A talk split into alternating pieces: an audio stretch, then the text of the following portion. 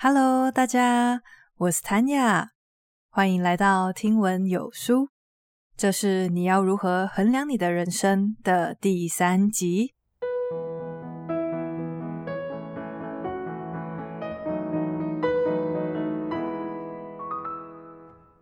今天就来到这本书的最后一个章节喽。不过在开始以前，想跟大家说，我要把手上的这本书给分享出去。从作者的身上，我真的学到很多东西。我相信他一定也会对你有帮助。那因为只有一本，所以详细的抽书办法我会放在我的 Instagram 那边。想参加抽书活动的人，可以在每一集的资讯栏中找到我的 Instagram 账号哦。那么接下来我们就进入正题吧。一开始我们会先谈到。关于资源的分配以及管理，我们每个人如何使用自己的时间、金钱跟体力，这些资源的分配会大幅决定了人生不同的走向。听完了今天的内容，你会学到要怎么做才能够避免自己做出短视尽力的选择。接下来会用一个故事来带出如何避免自己误入歧途的道理。在这个看似夸张的真实故事里，一位小小的交易员搞垮了英国历史最悠久的霸凌银行。最后，则是要一起来了解什么是人生的目的三部曲。借着这个目的三部曲，我们得以描绘出量身定制的美好蓝图，并且全心全意的投入，成为理想中的自己。第三步，则是要跟着作者的脚步。一起找到能够衡量人生的量尺。这个量尺曾经帮助作者在绝望的病痛中找到希望，而我固执的相信，这个量尺也可以套用在我们每个人身上。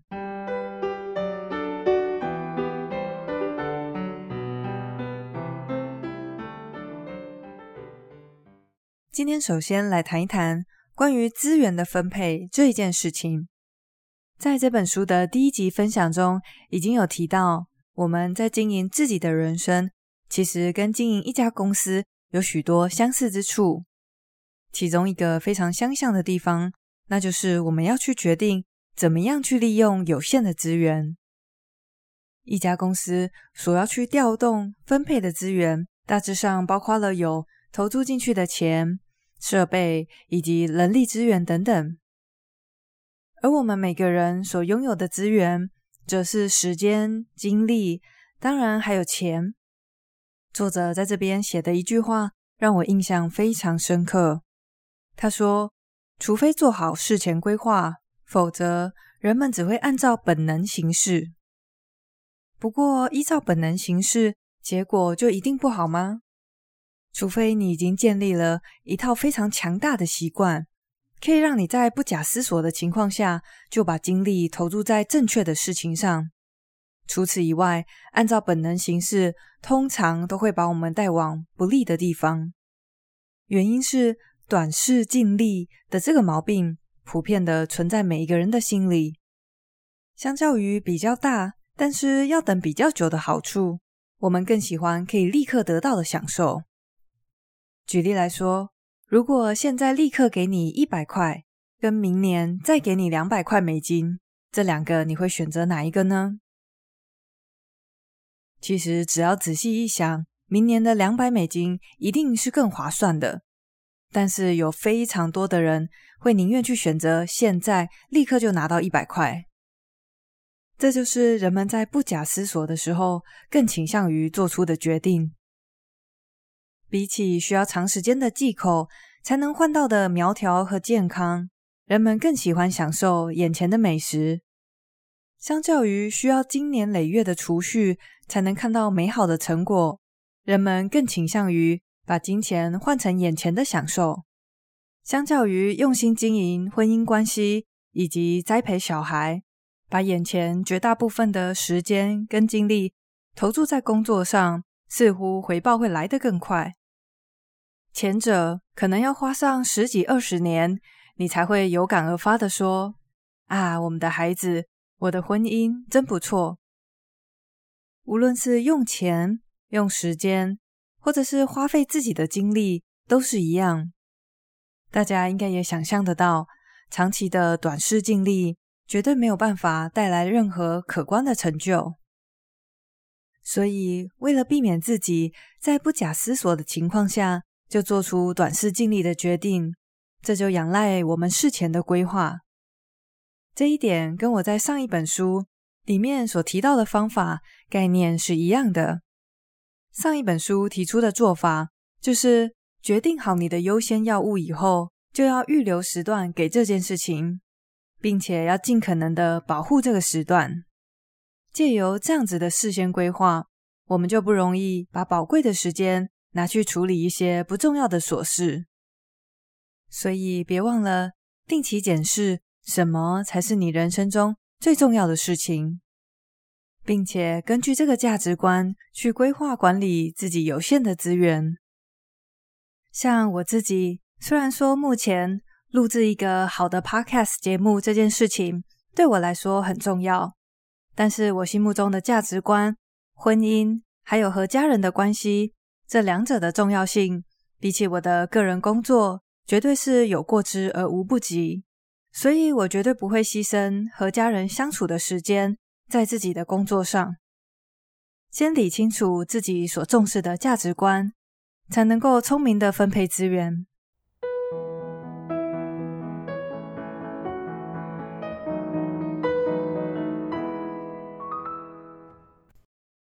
接下来就正式进入到这本书的第三部分喽。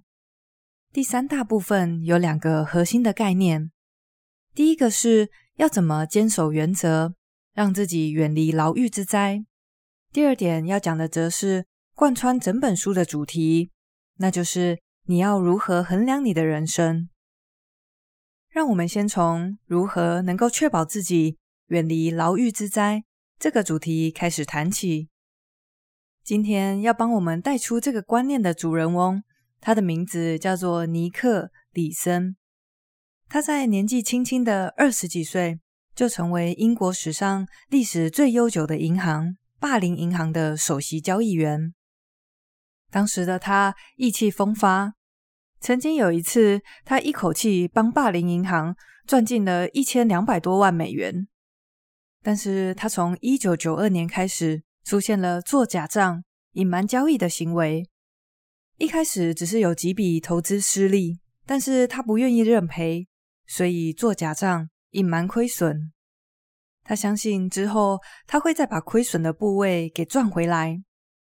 但不幸的是，他接下来的连续几次出手，通通都压错边，而且他把这个交易的杠杆开到非常大。一连串的失误，加上丝毫没有风险的控管，他的投资亏损像雪球一样越滚越大。到了最后，终于纸包不住火了。到一九九五年东窗事发的时候，尼克·李森已经赔掉了十四亿美元，而这个金额已经高达了霸凌银行总资产的两倍。他们当然无力偿还，于是就宣布倒闭。最后，则是以象征性的一英镑卖给了荷兰的银行。至于他本人，则是一路逃亡到德国以后被捕入狱，最后在新加坡服刑了六年半。这当中，妻子也跟他离婚了。故事说到这边，我们现在把时间回溯，尼克·李森在当一个意气风发的首席交易员时，他有想到自己的未来。会是通往监狱的路吗？肯定是没有的。他在服刑中的一场访谈中说道：“我想要的只是成功，但不知怎么的，到后来事情已经演变到一发不可收拾的地步。我想要阻止，却无能为力。”他在一开始交易失利的时候，因为害怕失败，害怕被别人看不起。所以选择了一种不正当的方式来隐瞒这次交易。接下来的结果大家已经知道了，那就是一步错，步步错。他把自己的未来，还有这家历史悠久的银行，给一起推向了万丈深渊。这个戏剧性的故事后来还被改编成了电影。不过，这个看似夸张的情节会离我们很遥远吗？其实，类似的丑闻在日常生活中也随处可见，像是政府的高级官员被爆出贪污受贿，或者是备受敬仰的明星运动员被发现使用了禁药，还有像有头有脸的明星卷入了桃色风波。我相信他们之中绝对没有人在一开始就想要走到这个地步。他们都跟尼克·李森一样，先是走错了一小步，第一次做假账，第一次收了一些厂商的小礼物，或者只是第一次跟自己配偶以外的异性眉来眼去。而这些看似无害的第一次，正是灾难的起头。所以，当你今天面临选择，面对你心里知道不太正确的事情时，你会跟自己说：“就这一次，下不为例吗？”作者在这边语重心长地提醒读者，绝对不要让第一次发生。百分之百的坚持，绝对会比百分之九十八的坚持还要容易许多。明白了这一点以后，你会发现这个概念不只适用于避免让自己误入歧途。在生活上，其他需要避免诱惑的场景也非常的实用。曾经有一阵子，我在戒甜食，因为我当时就知道这个概念，所以我跟自己的约定是一律不吃，而不是尽量不吃甜食。然后那阵子刚好飞了一个韩国班，因为从韩国那边上来的飞机餐，它的点心是一个，呃，里面是有点像蛋糕的东西。然后外面裹着一层巧克力，这个好像是蛮典型的韩国零食，但是我不知道它正确的名字叫什么。总之就是还蛮好吃的。然后那时候我就把我的份拿给其他的组员，其中有一个姐姐，她就一脸不可置信的看着我说：“你怎么有办法不吃这个？实在是太厉害了。”但当时其实我并没有觉得特别痛苦。原因就是我在一开始就决定了百分之百的拒绝甜食，通通不在我的考量范围之内。但是如果我当时跟自己说的是少吃的话，我就会在那边纠结，呃，那我现在是要吃还是不吃？这反而会耗费很大的心力。所以说，请记得，百分之百的坚持绝对会比百分之九十八的坚持还要容易执行。为了避免自己误入歧途，不正当的事情连一次都不要做。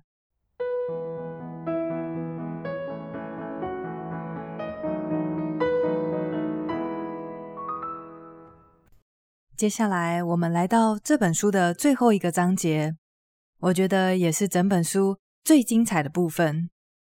到目前为止，我们已经跟作者学了很多的理论。包括了有要怎么找到真正能够带来快乐的工作，如何建立亲密的家庭人际关系，还有这一章节的要怎么避免自己误入歧途。那么，在我们把这些事情都做到了以后，人生就了无遗憾了吗？有没有那么一个量尺可以拿来量测我的人生是不是成功呢？其实，并没有一个适用于所有人的量尺。这个标准放在我们每一个人的心中，并且要自己去探索。为了找出这个量尺，我们要来谈谈作者口中的目的三部曲。不论是经营人生还是公司，我们都必须要带有明确的目的，才能够朝着一个方向前进。而这个目的又可以分为三个层面，它们分别是图像、投入以及量尺。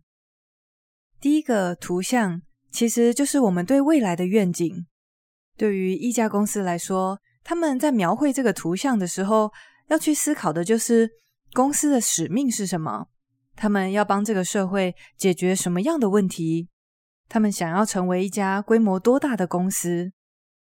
而就个人来说，这个图像就会是未来你想要成为什么样的人？我们对于这个图像必须描绘的清楚又明确，才有办法执行下一步的投入。在这个步骤，我们必须经常的回头去检视那个目标、那个图像，真的是我想要成为的人吗？如果不是的话，就尽快的修正这个图像。我们来看看作者他对自己的期许。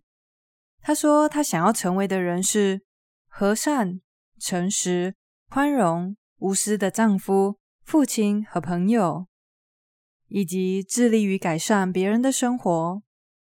最后则是不只是信上帝，而是完完全全的相信上帝。建议大家花一点时间来做这个练习，仔细的描绘你未来的样子，并且定期的检视。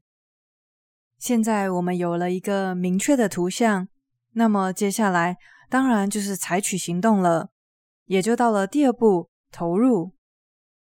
当我们在为自己描绘图像的时候，我们可以尽量的怀抱雄心壮志。我们很可能想要成为很杰出的人。或者是像作者一样，成为一个诚实、善良又无私的人。但是怀抱理想是一件事，我们应该要怎么做，才能在怀抱理想的同时，也身体力行呢？作者说，他在年轻的时候有幸获得一笔奖学金，到英国的牛津大学去深造。后来他发现，一个人在外地求学的时候，在各式各样学校的活动以及课业压力之下，要维持信仰的生活并不容易，所以他决定在每天的晚上十一点到午夜这段时间，他只用来读经跟祷告。这个过程其实也并不容易，因为如果他把时间花在思考信仰的问题，那么他可以用在念书的时间就变少了。在当时，每当他心里面有挣扎的时候，就会想起他为自己所描绘的那个图像，那就是成为一个完全信靠上帝的人。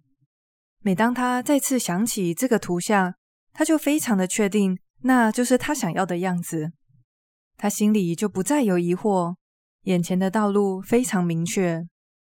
他后来回忆起这段时间，他就说：如果当时把时间拿来研究回归分析，在未来的日子里。每年用到经济学的次数不过也就几次而已，但是他在思索信仰、人生上的问题，以及建立和神亲密的关系，这些一辈子都受用。所以，目的的第二步，投入，有两个原则：首先，你必须定期的检视你为自己所绘制的图像，并且完全的相信你就是想要成为那样的人；第二，就是每当你心里有所挣扎的时候，就让那个图像带领你。你心目中理想中的自己，此时会做什么决定呢？举例来说，你想要做一个对自己有掌控力、自我节制的人。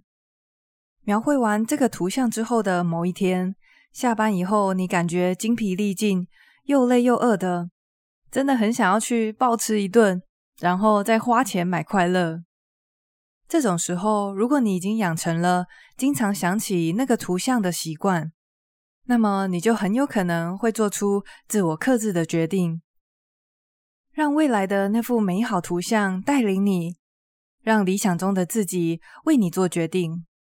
常常想，图像将不再只是图像，而是融入在每天投入的生活里。接着，我们就来到目的三部曲的最后一步了。第一步是描绘图像，第二步是投入，第三步则是量尺。我们不论在任何的组织当中，都可以找到评估的量尺，不论是学校、警察局还是医疗机构，我们都可以找到一套评估的系统，借此才可以知道我们是不是做得很好，或者是还有待加强的地方。那么我们的人生呢？人生的量尺是什么？是在一生当中取得了多少的成就，赢得多少奖项，还是银行有多少存款呢？作者说，他从牛津毕业十五年以后，才找到这个属于他自己的量尺。对他而言，最重要的量尺只有一个，那就是他可以帮助多少的人，帮助他们变成更好的人。他在和神谈心的重点。也都放在这个量尺上。他帮助多少人建立自信以及自尊心，又或者是帮多少人缓解了痛苦。有了这个量尺以后，他就开始每天很积极的寻找可以帮助别人的机会。这个量尺让他变得非常的快乐，自我价值感也大幅的提升。这个体悟甚至帮助他熬过罹患癌症以及中风的身体病痛。作者在刚开始着手写这本书的时候，他的化疗已经告一段落，不幸的又遇到脑部的血栓。这次的脑中风严重的影响大脑里面负责书写跟表达的区域。一个大学教授不能写字，不能说话，那么他要怎么教学生呢？这时候的他必须重新学习语言能力，一次他只能学习一个字。这个缓慢艰辛的过程让他非常焦急也沮丧。在这个人生的十字路口，他其实可以选择躲起来，只和自己的家人专心面对眼前的困难。但是在那一刻，他并没有放弃他为自己所绘制的图像以及他的量尺。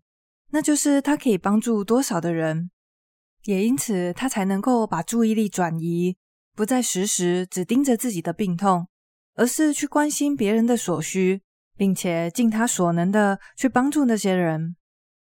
如此，他才得以摆脱沮丧，重新尝到快乐的滋味。不知道有没有人跟我一样，觉得还蛮感动的呢？你想哦，作者在刚开始写这本书的时候，就失去了一部分的语言能力。即便如此，他还是在其他人的帮助之下完成了这本书的书写，因为他心中有一个明确的图像，以及想要帮助其他人的坚定决心。我真的相信，借着这本书，作者也因此得以帮助到在世界各地的读者。那么你呢？可以想想看，你要拿什么样的量尺来衡量你的人生呢？虽然作者没有明说帮助别人的这个量尺适用于每一个人，但是我个人认为，在你找到更好的量尺之前，用这个就对了。因为这个概念跟我之前在第二十集有探讨过的人生的意义，它的方向是一致的。你会在帮助别人的这个过程中，发现并且建立自我的价值，付出的越多，得到的回报也越大。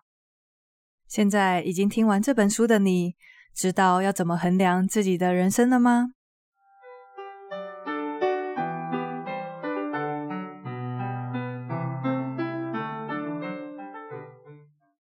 一样来帮大家整理今天的重点。一开始我们提到资源的管理跟分配。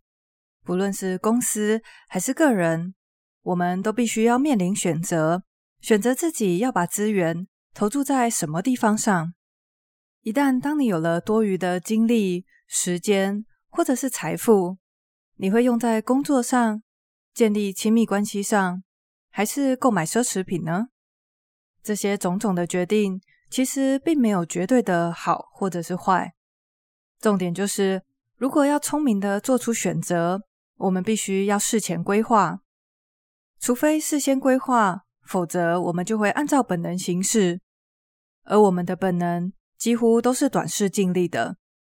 所以要记得定期的去思想，什么才是你人生中真正重要的事情，并且根据这个价值观去管理分配自己所拥有的资源。接着讲起的故事是尼克·李森。拖垮英国霸凌银行的故事。借着这个故事，我们知道百分之百的坚持会比百分之九十八的坚持还要容易许多。在面对诱惑的时候，绝对不要容许第一次的发生，绝对不要跟自己说下不为例。接下来谈到的是目的三部曲。第一步是图像，在这幅你为自己所绘制的图像中。你必须清楚的知道自己想要成为什么样的人。接着，第二步是投入。每当你心里有困惑、有挣扎的时候，别忘了让你在第一步绘制的图像来带领你，让你心目中理想中的自己替你做决定。最后一步则是量尺。作者他给自己制定的量尺是，他这一生中可以帮助多少人，帮助他们改善生活、建立自信，或者是减少痛苦。而这个量尺成为了他在痛苦患难当中的一线曙光。因着有需要帮助别人的这个愿景，他不再把焦点放在自己的病痛上，甚至在失去一部分的语言能力之后，还可以重新学习，写成一本书。这个就是拥有目的三部曲的力量。如果你喜欢今天的内容，别忘了分享出去。你的收听、分享跟五星好评，对我而言就是最温暖的鼓励。谢谢你跟我一起学习，我是 Tanya，我们下次见喽，拜拜。